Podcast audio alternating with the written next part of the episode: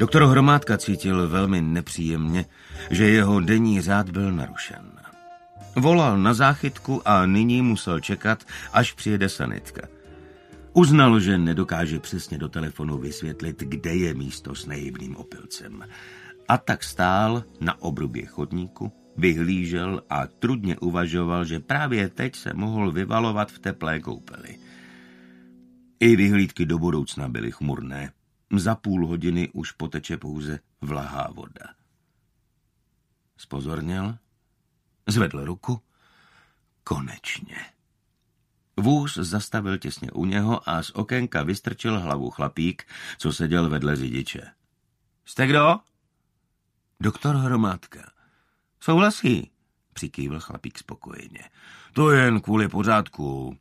Někdy si z nás dělají přinděru a při nejlepší vůli se to nedá odhadnout, kdy jo a kdy ne. Kde máte toho chlapa?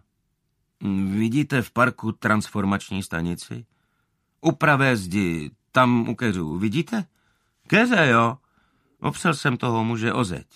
Jo. Obávám se, že se tam s vozem nedostanete. Chlápek se obrátil na řidiče. Ten kývl. A kolega říká, pravil chlápek, že dostanem.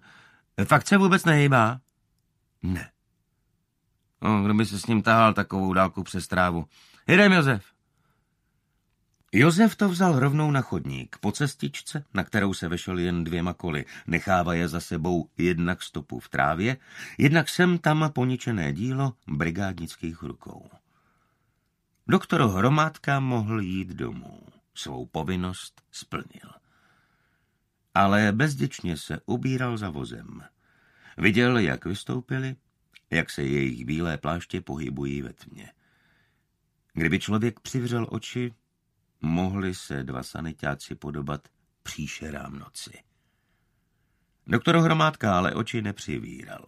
Konstatoval pouze, že naložili opilce a zavřeli dveře sanitky. V pořádku, šéfe, řekl řidič. Znáte ho?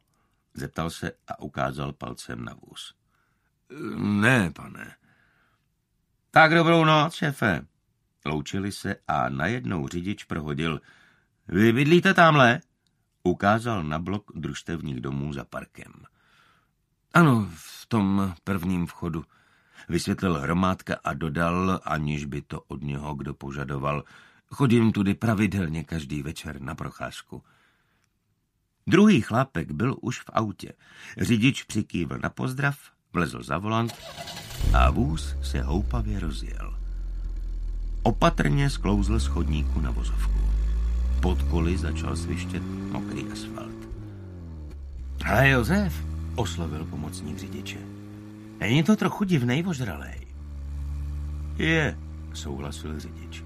Proto pílím. A taky jsem se toho chlápka zeptal, kde bydlí. Člověk nikdy neví, že jo?